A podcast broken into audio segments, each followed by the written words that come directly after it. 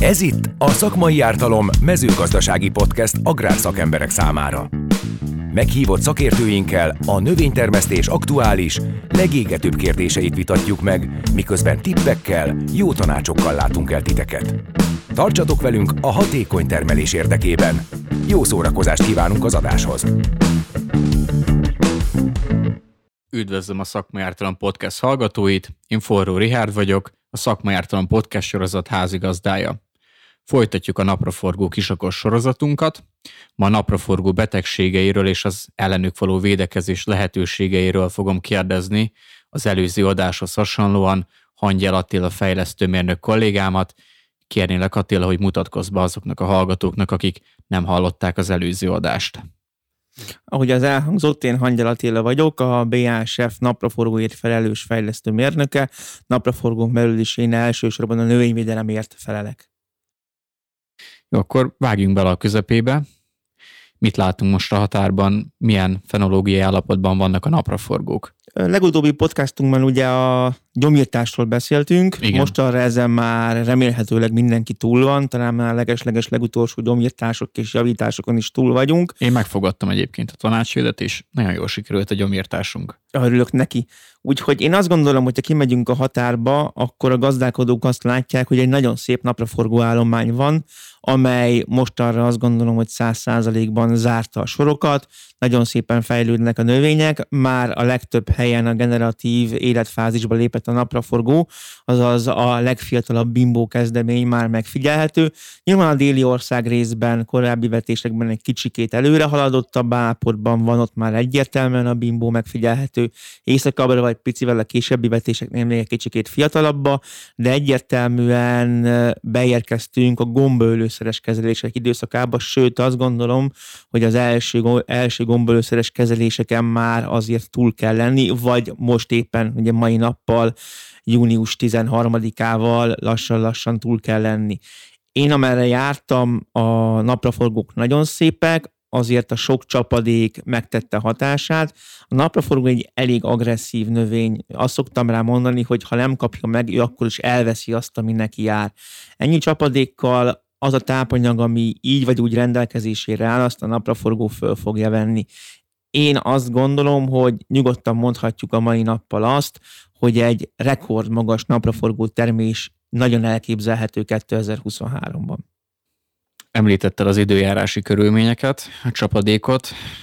Pontos számokat tudsz mondani, hogy nagyjából a te környékeden mennyi eső esett, milyen eloszlással az elmúlt időszakban? Olyan, olyan, olyan sok eső esett, hogy most már nem törődünk vele. Ahogy a tavaly évben számolgattuk a 10 millimétereket, és a millimétereket szoktuk számolgatni, de most azt mondjuk, hogy 1, 2, 3, 4 sok.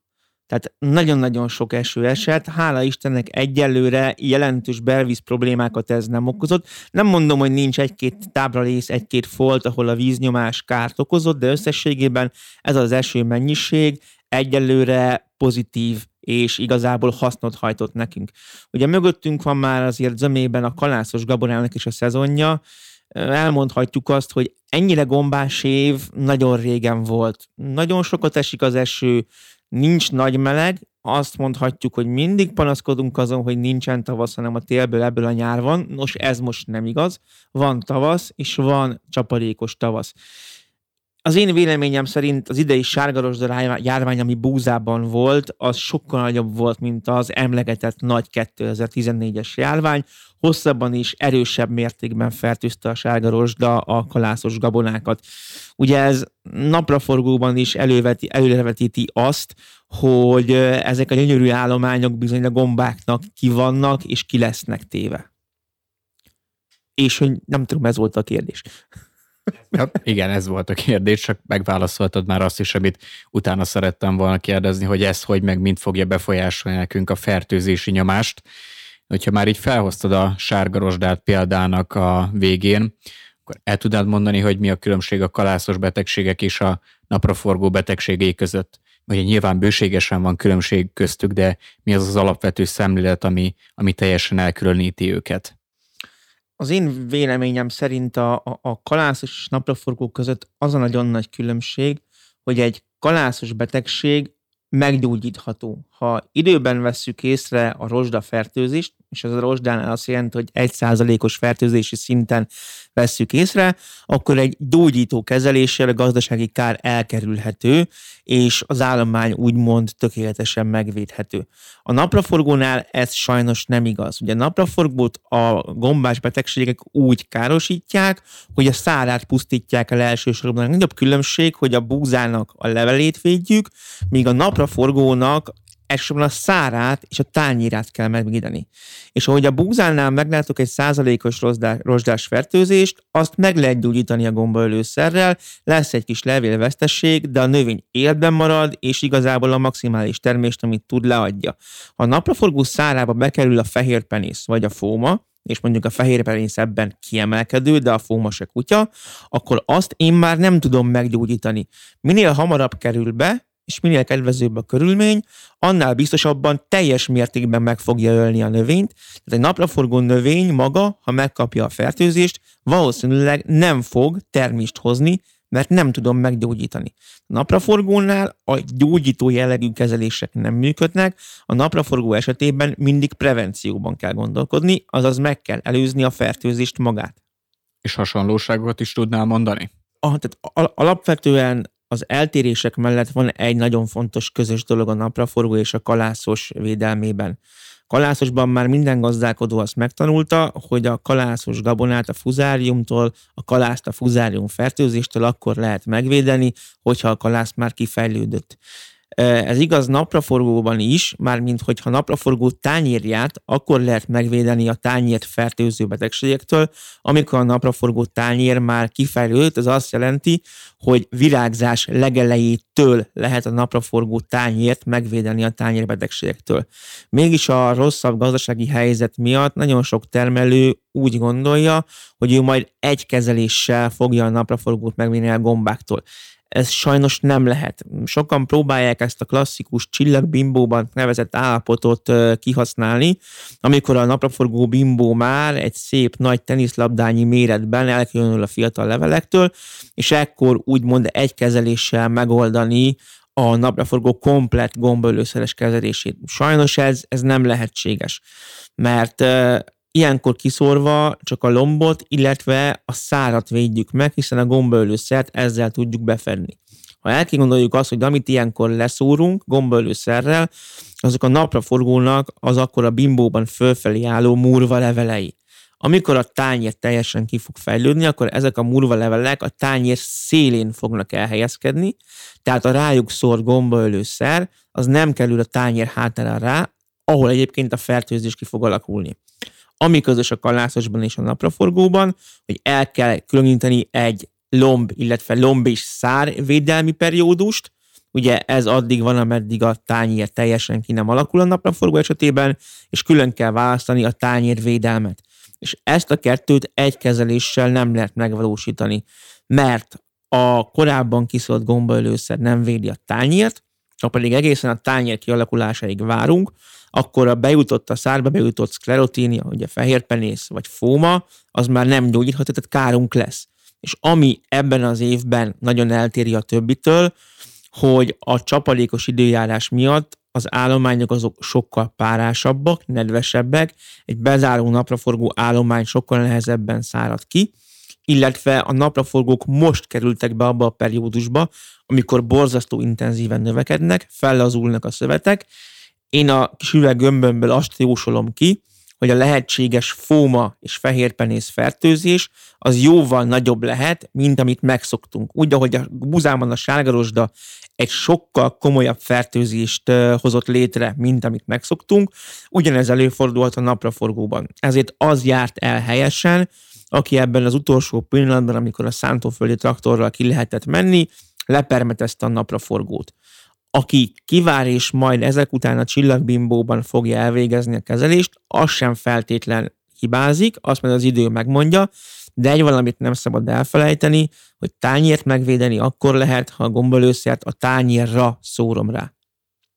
Beszéltünk az időjárási körülményekről, tudjuk, hogy ez a jelenlegi klíma abszolút alkalmas a betegségek terjedéséhez, megjelenéséhez, és arról kérdezlek Attila, hogy az egyes betegségeknél mekkora terméskieséssel számolhatunk, mit kockáztatunk? Ugye erről vannak azért historikus adatok, hogy egyes gombák tólig mekkora kárt tudnak okozni. Ugye ez És inkább ebben az évben az valószínűleg az ig lesz. A szklerotíniát ugye akár elmehetünk a 80-90 százalékig is, hogyha egy tányérfertőzés kialakul.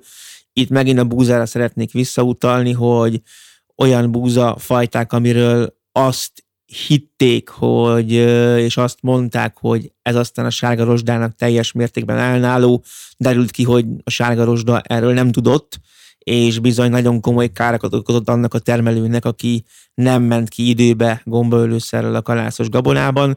Ez ugyanígy előfordulhat a napraforgóban is, hogy olyan napraforgó hibridek, amiről azt gondoljuk, az, el, az elnáló képesség aztán ez csúcs, lehet, hogy kiderít idén a FOMA, hogy hát mégsem akkor a csúcs, mint ahogy a sárga rozsda is ezt megtette. Tehát ez a, ez a, ez a hogy mekkora kárt fog okozni a gomba, ez, ez egy nagyon nehéz kérdés. A gombaölőszereket picikét úgy kell felfogni, mint egy biztosítást. Tehát van egy érték, amit megteremtettünk, ugye ez, ez az esetben a tá, kiszort tápanyag, a megvásárolt hibrid, a talajmunka, stb. stb. És ezt az értéket kívánjuk megvédeni a gombáktól, a gombaölőszerrel. Ugye azt már, arról már beszéltünk, a napraforgót preventíven kell megvédeni. Nem tudom előre megmondani, hogy le fog égni a házam, de a biztosító nem fog velem biztosítást kötni, mikor már füstöl a rom. Tehát ezt a, ezt a biztosítást előtte kell megkötni. Ugye termékekről nem beszéltünk, és már túl is vagyunk a kezelés időzít az időszakán, de, de pont a BASF-nek az új gombaölőszer regulátor készítménye, az Architect pont egy olyan készítmény, amit az legalább, mivel regulátor is nem csak gombaölőszer, az legalább az árát mindig visszahozza. Egy olyan biztosítás, hogy az árát legalább mindig visszahozza, akkor is, hogyha nincs gombás fertőzés. Ugyanígy a, a virágzáskori gombaölőszer használat, ami lehet Piktor, lehet Piktor aktív, a BASF palettáról előre nem megmondható, hogy mennyi pénzt fog megtakarítani. Azért lehet sejtésünk, ha ennyire csapadékos volt az év eleje, akkor valószínűleg a gombák is már készülnek, és nekik is ideális volt az idő, időszak, készül a fehér penész, stb. stb.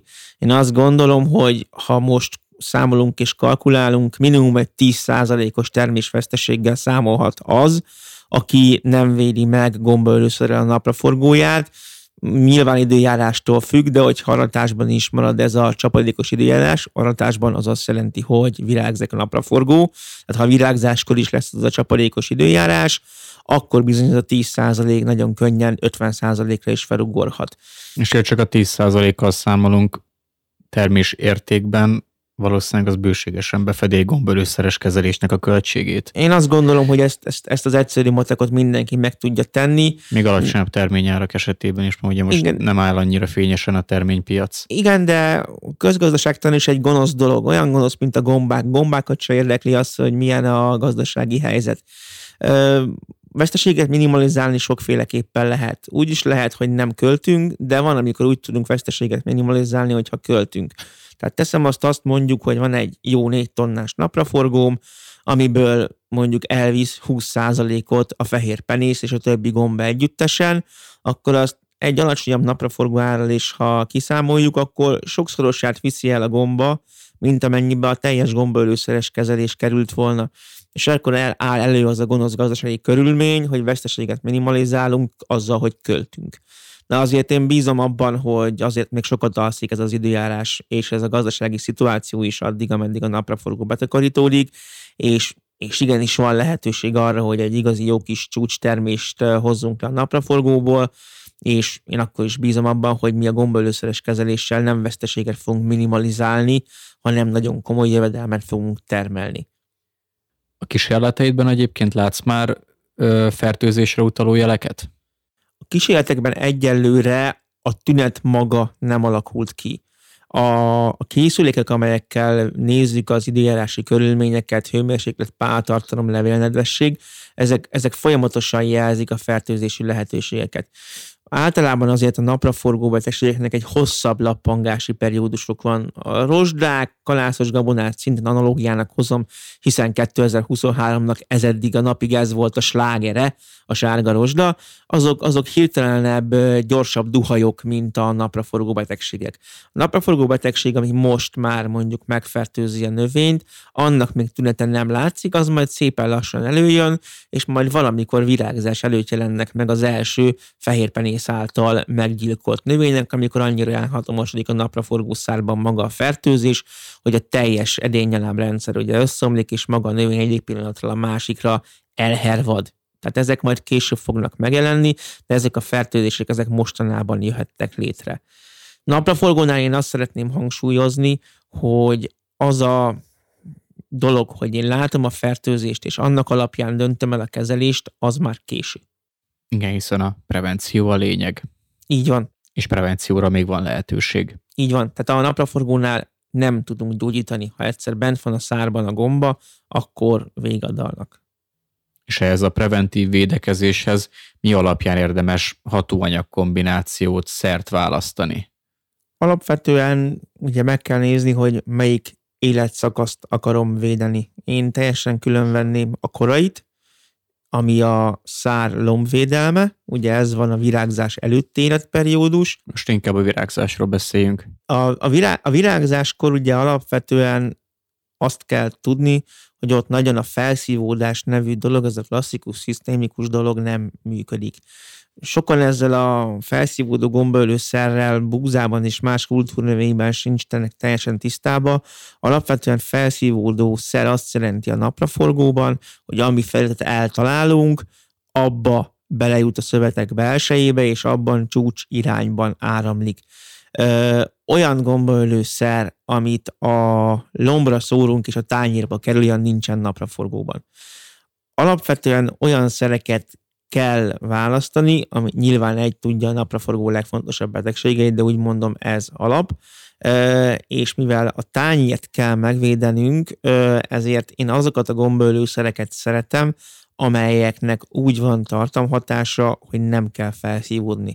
Alapvetően én egy tiszta azol tartalmú gombaölőszert, amiben nincsen más hatóanyag, csak valami azol, azt a tányérvédelemre kevésbé tartom alkalmasnak.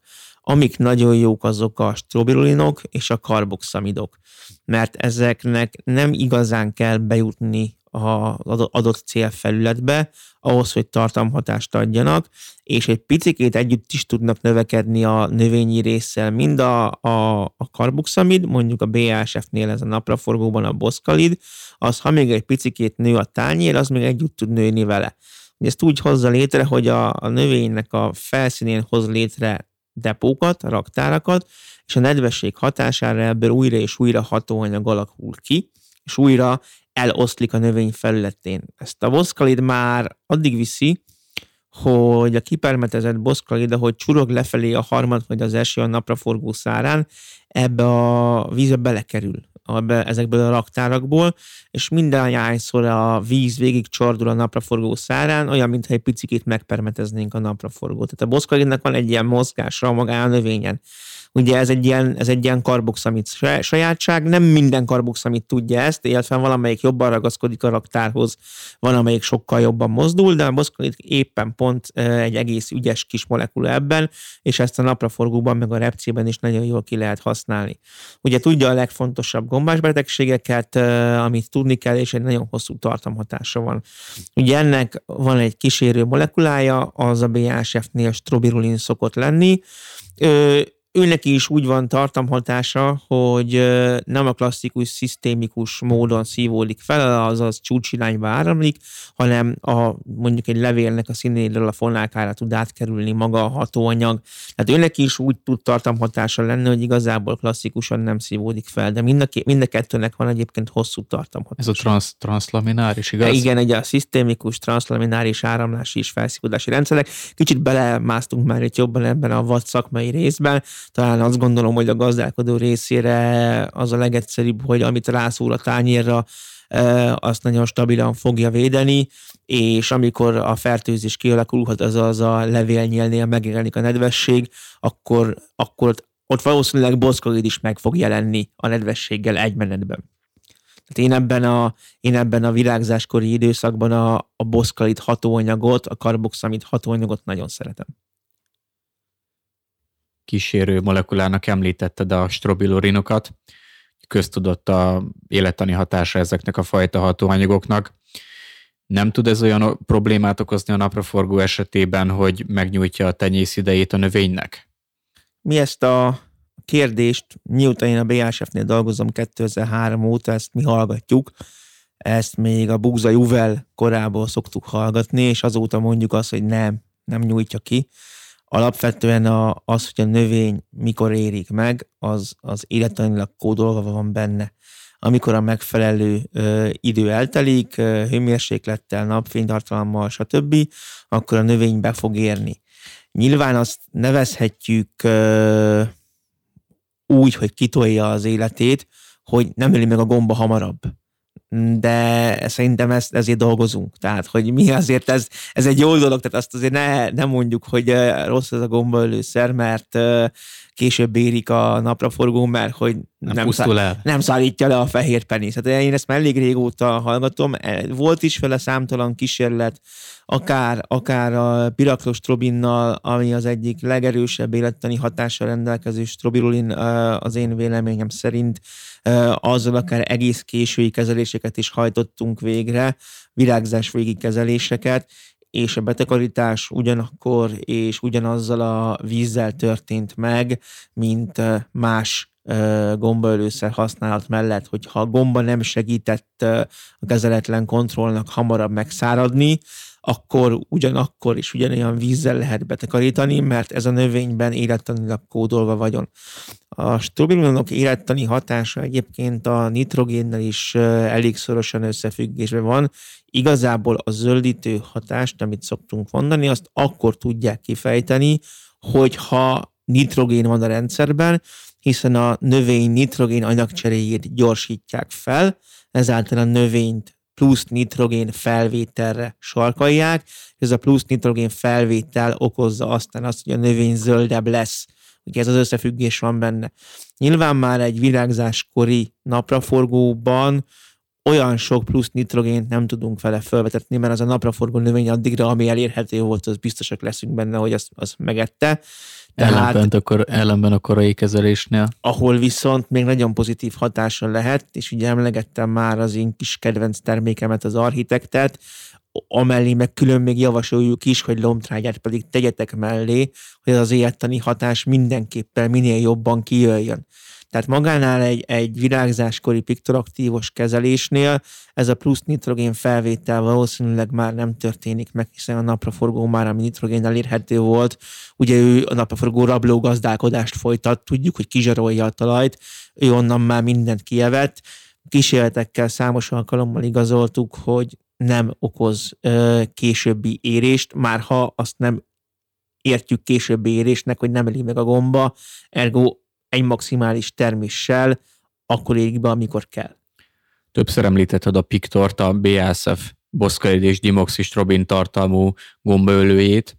Hoztam magammal egy piackutatási eredményt erre az adásra, amiben az látható, hogy az a szer a legnépszerűbb a magyar napraforgó termesztők körében. Szerinted miért lehet ez? Minek köszönheti a Piktor a népszerűségét?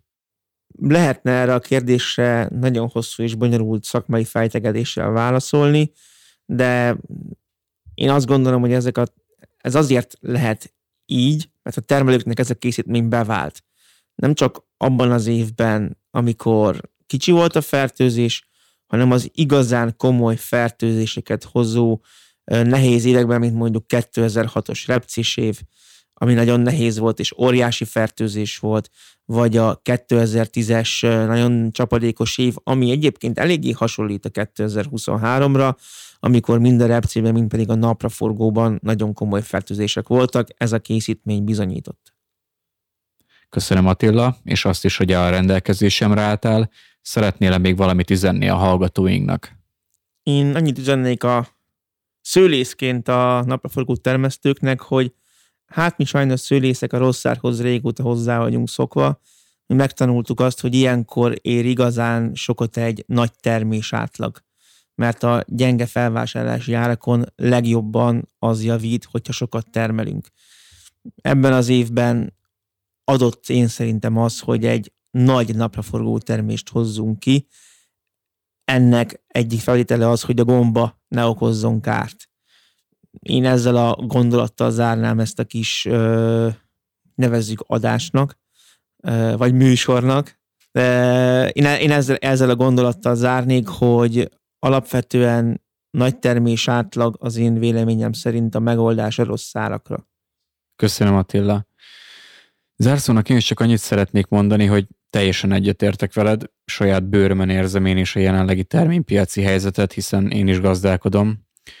Szerintem is magas termésátlagokkal lehet a legnagyobb jövedelmet elérni, idén pedig, ahogy te is mondtad, bőven van arra esély, hogy rekord napra, napraforgó termésünk legyen, és nem hiszem, hogy érdemes megkockáztatni azt, hogy a végén egy elhibázott vagy elmulasztott gombölőszeres kezelés miatt veszítsünk ebből a termésből, profitból.